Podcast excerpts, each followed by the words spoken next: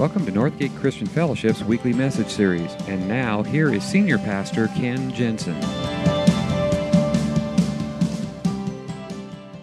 Uh, the week after Christmas, um, took a week off and finally got a chance to sit down and do some reading that I had been planning to do for months. Um, I finally started reading the book that I've been planning to read, like I said, for months, called Unbroken. Uh, most of you know the movie just came out actually on Christmas Day. And um, I'm only about halfway through the book, but I didn't want to miss the chance to see the movie because there was a chance I wouldn't finish the book before the movie came went. So I went and saw the movie too. The movie's two and a half hours long, and it doesn't begin to scratch the surface of the life of this guy named Louis Zamperini. How many have seen the movie or read the book or in the process of reading the book? An incredible story. This guy lived an incredible life. I mean, how can so many things happen to one person? Um, he had some just some incredible things happen in his life, but there's also a, a bit of Murphy's Law in his life, too. It's like if anything could go wrong, it went wrong. If you don't know the story, I'll give you a quick overview. Louis Zamperini was born um, to an Italian immigrant family in Torrance, California. That's where he grew up. And as a young child, he was actually a bit of a juvenile delinquent. He actually started smoking at the age of five by picking up discarded butts, okay? He, would, he was known for, um, he, he, he had a, a uh, milk bottle that he had painted white on the outside that he had liquor on the inside, you know, as a kid. I mean, this is the kind of stuff he did. He, um, his, his, he had an older brother named Pete who, who thought, you know, I got to do something. This kid is going to end up somewhere really, really bad. And so he got his younger brother, uh, Louis, interested in running. And he thought, if I could just keep him busy, you know, maybe that'll keep him. And it turns out turns out that he was actually quite good at running. I don't know if it's all the practice he had had running from people who were chasing him or what. Um, but he ended up, he actually ended up on the, in high school on the Torrance High School track team on the mile, and he set the high school record, national record for the mile for high schoolers. Um, and that was a record that stood for over 19 years. Um, he was that good. And, and he graduated high school and actually competed in the 1936 Olympics in Berlin. And um, not in the mile because the slot there was already taken. Um, he competed in the 5,000 meter event. He didn't win, he didn't place in the top three, but he did set a record for the sing- one single lap in that. On the last lap, he kicked it in the high gear, set a record for the lap uh, in that event. And everybody expected him to be the first person to break the four minute mile and, and, every, and he was just looking for and longing for uh, the 1940 Olympics where he would be able to run it. And that was, everybody expected him to be able to do it. Of course, what happened was World War II came along and kind of changed all of that for him. What he ended up doing was he enlisted in the Army Air Corps, uh, rose to the rank of lieutenant, and was a bombardier um, on a B 24, which um, they, were not, they were notoriously unreliable planes. In fact, their nicknames were the floating coffins, okay? And sure enough, in 1943, uh, I believe it was, his plane went down over the Pacific. And just he and two others survived the crash. And for the next 47 days, their home was a life raft drifting in the Pacific Ocean. For 47 days, they drifted over 2,000 miles. Actually, one of the survivors did not make it all the way through. One of them died on the raft. But the other two, he and the pilot, Phil, actually made it to land. Trouble was, when they made it to land, they were in Japanese territory. So they were taken prisoner, and he spent the next, the rest, two years plus uh, the rest of the war in a series of Japanese prisoner of war camps where he was beaten and interrogated and tortured and beaten some more. And actually, when it came to the end of World War II, when the Japanese finally surrendered, um, they gathered all of the uh, prisoners together and they thought, sure, they were just going to kill them all. But he actually survived all of that. They didn't do it. He was actually made it back to the United States, returned as a conquering hero, and you would think, man, great, except that he came back with severe post traumatic stress disorder, which, of course, back in those days, they didn't know anything about and it was never diagnosed. But for him, it was night after night of nightmares, a life filled with anger, and eventually alcoholism. And his life just went down.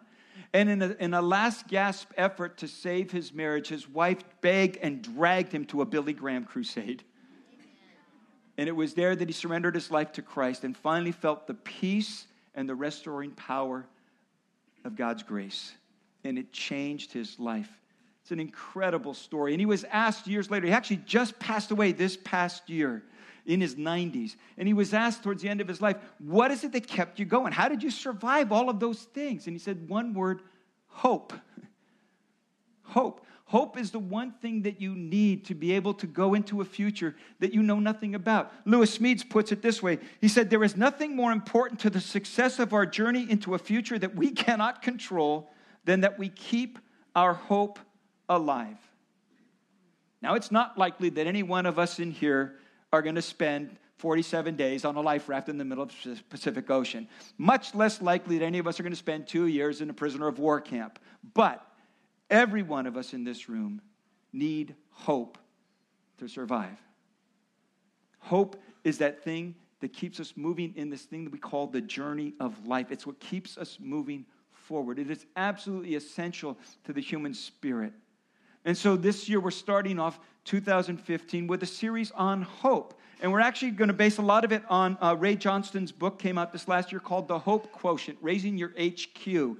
Um, and next week we'll start getting into a little bit more of things that you can do to raise your hope quotient. And by the way, we have a limited, a very limited amount of these books left. We've got a, couple of them ahead of time, so we were able to give them to you. They're $20. Um, Retail, they're $16.95, I think, on Amazon. We have them for $15 if you want to pick up one after the service at the help desk, um, but we've only got a few left. So, um, but anyway, we'll get into that a little bit more next week. What I want to do today is start with just an introduction to this idea of hope. What is hope, and what are the essentials of hope?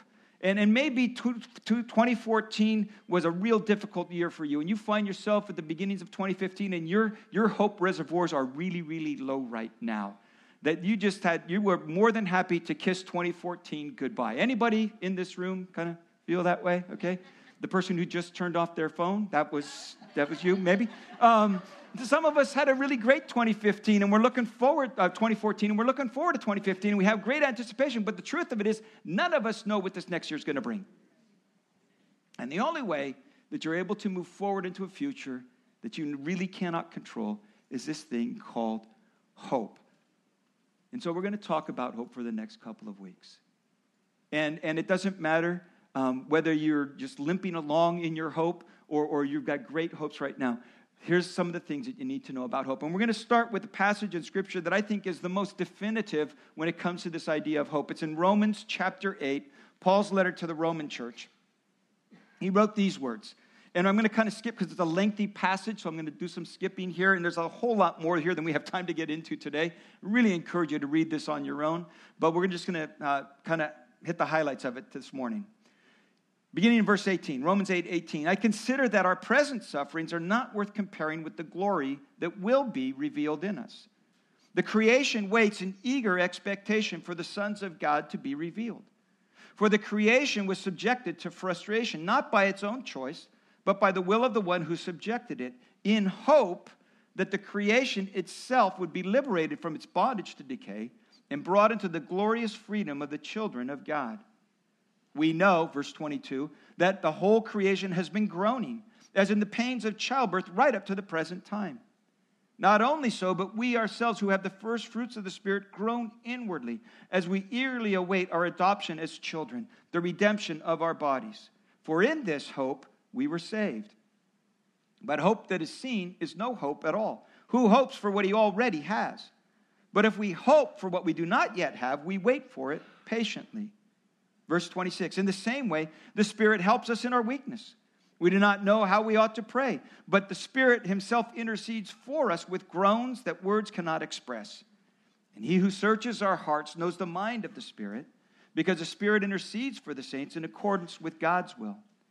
And we know that in all things, God works for the good of those who love him, who've been called according to his purpose. Verse 31 What shall we say in response to this? If God is for us, who can be against us? He who did not spare his own son, but gave him up for us all, how will he not also, along with him, graciously give us all things? Who will bring any charge against those whom God has chosen? It is God who justifies. Who is he that condemns? Christ Jesus, who died, more than that, who was raised to life, is at the right hand of God and is also interceding for us. So, who shall separate us from the love of Christ? Shall trouble or hardship or persecution or famine or nakedness or danger or sword? Verse 37 No, in all these things we are more than conquerors through him who loved us. For I am convinced that neither death nor life, neither angels nor demons, neither the present nor the future, nor any powers, neither height nor depth nor anything else in all creation will ever be able to separate us from the love of God that is in Christ Jesus our Lord. It's hope. It's something that is absolutely essential. And today, what I want to do is kind of take this passage apart a little bit and just kind of hit some of the highlights. But I want to talk about these essentials of hope because I think there are three things that Paul points out here that are absolutely essential for, for us to have hope, to keep hope alive. And, and it's kind of like, you know, there's three essentials you need for fire you need heat, you need fuel, and you need oxygen. And if you're missing any one of those three, you don't have fire. Well, there's three essentials, I believe, for hope that any one of these, if you are missing them, you do not have hope. So I want to start with these three essentials that it takes for hope. And it starts with this that hopeful people are not content with things the way that they are. We're not content with the status quo. See, hope always starts with a desire or a longing or a wanting for something better. And that means a discontent with the way things are now.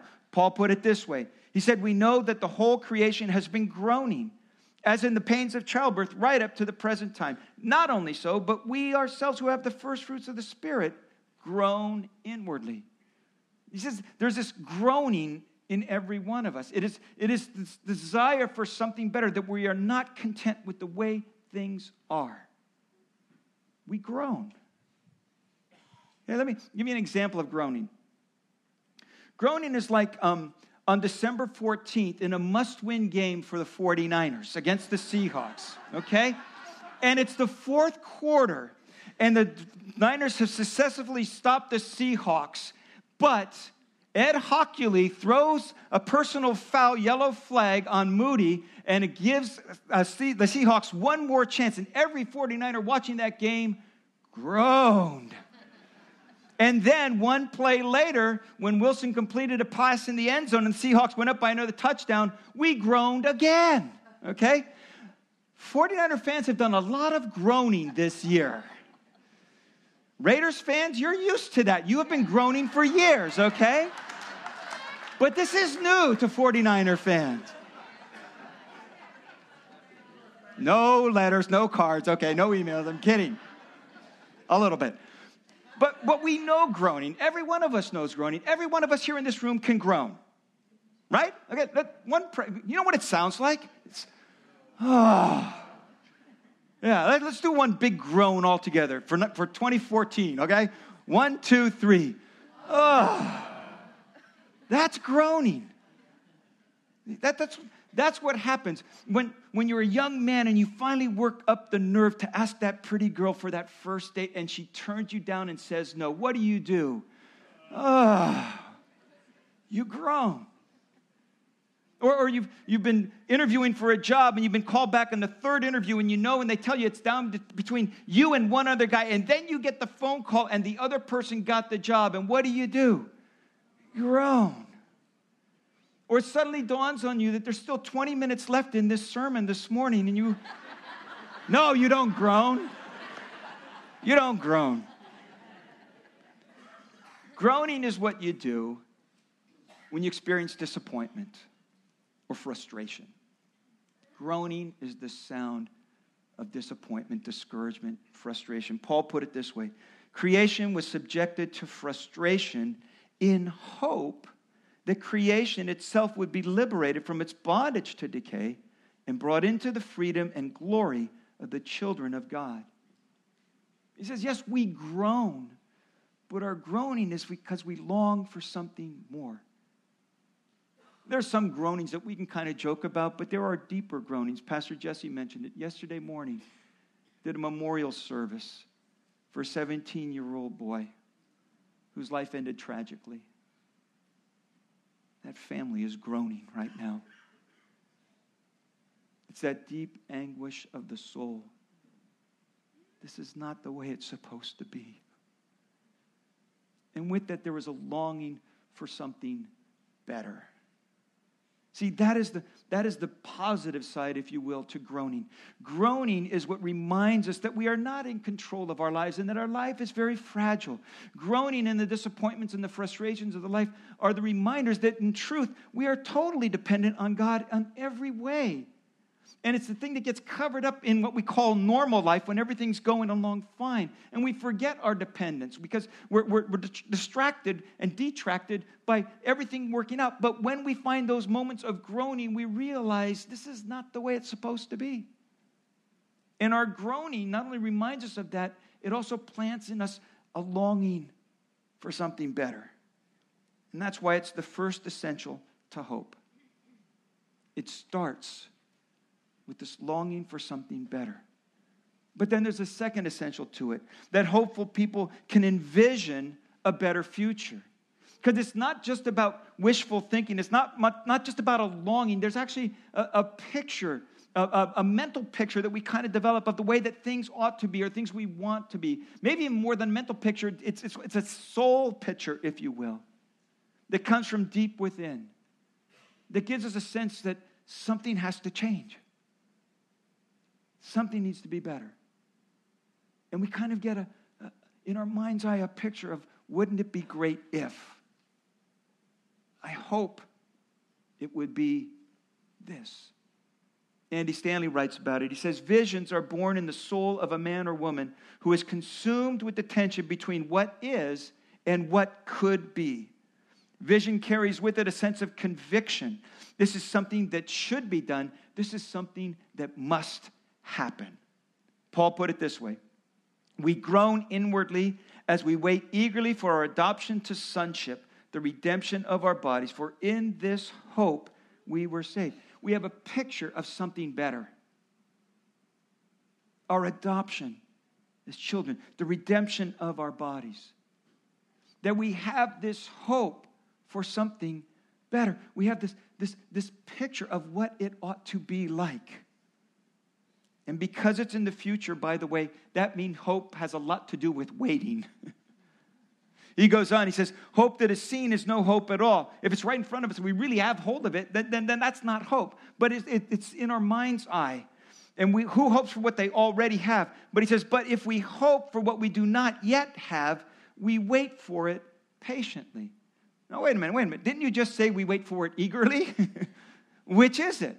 Do we wait patiently or do we wait eagerly? And the answer to that is it's both. That's hope.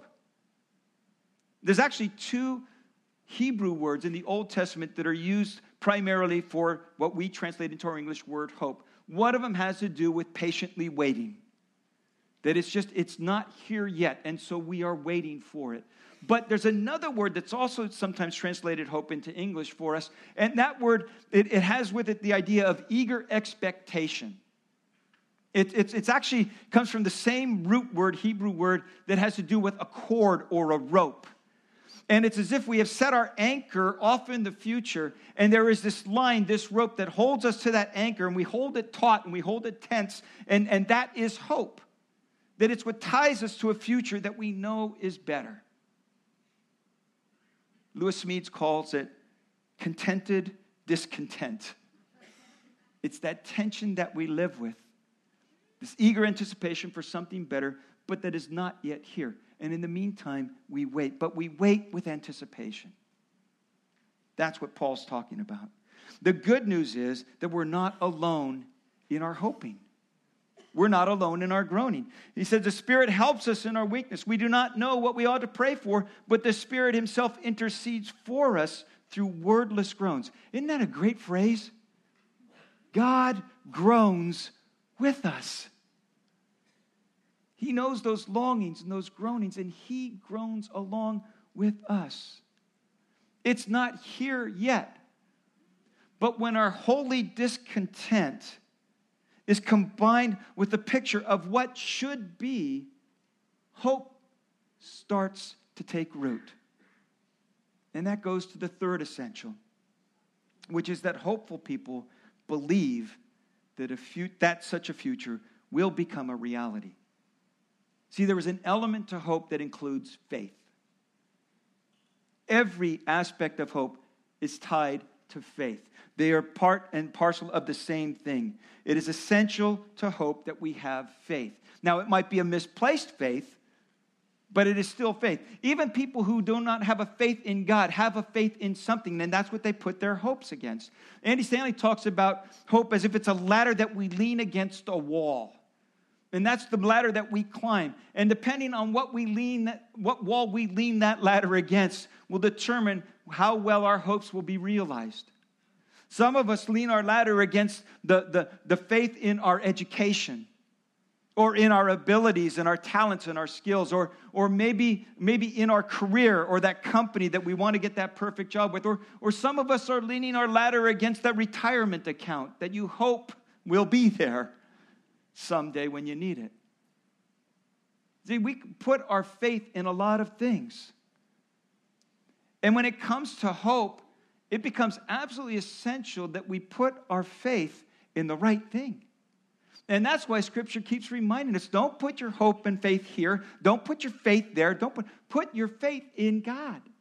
Because He is the only sure source of hope. He is the only reliable wall that you can lean your ladder up against of faith. It's why it becomes so essential that we put our faith in the right things. There's only one sure source, only one reliable object of our faith, and it is God Himself. Paul put it this way because we know that in all things God works for the good of those who love him, who have been called according to his purpose. See, that's where you need to put your faith. That's where you need to put your faith. Because what we know about God is that God is always at work in every situation. And even when our dreams die or our, or, or our hope ladder falls, there is still one thing that will be able to do immeasurably more than we can imagine, even in our failures, even in our broken dreams and lost hopes. And that's God, because God works redemptively in everything. Not every situation, not every circumstance is good. Is, this isn't sugarcoating it. He's saying, no, no, no. Life is hard. Life meets disappointments. Life has broken dreams and lost hopes. But we know that God works even in the broken dreams, even in the lost hopes, even in the failures of our life. God works. And not only does He work, but He works for the good. Not everything's good, but God works good in everything. And there's a place to put your hope because it doesn't matter then what the circumstances are or even matter how, how, much, how badly you might have failed. God is faithful. God is the one place you can lean your ladder of hope up against and it'll be sure. And what it does is it gives us a hope for eternity but it also gives us a hope for life here and now. And if you have any doubt about the goodness in the grace and the mercy and the love of God, he says, Look at Jesus. If God is for us, he writes, who can be against us? He who did not spare his own son. If you want to know God's intent for you, if you want to know God's love for you, look at what Christ did for you. If you had any other doubt about what God feels for you or how God cares for you, look at Jesus. He didn't spare his own son, but gave him up for us all. He says, Now, will he not also, along with him, graciously give us all things? If he would go that far to give us something to put our hope in, why would we think he would ever give up on us? See, that is the grace and the mercy of God. And that's why Paul ends all this with these words. He says, I am convinced that neither death nor life, neither angels nor demons, neither the present nor the future, nor any powers, neither height nor depth, nor anything else in all creation will ever be able to separate us from the love of God that is in Christ Jesus our Lord. We have a source of hope that will never fail. That's why you can have hope. Would you bow your heads with me?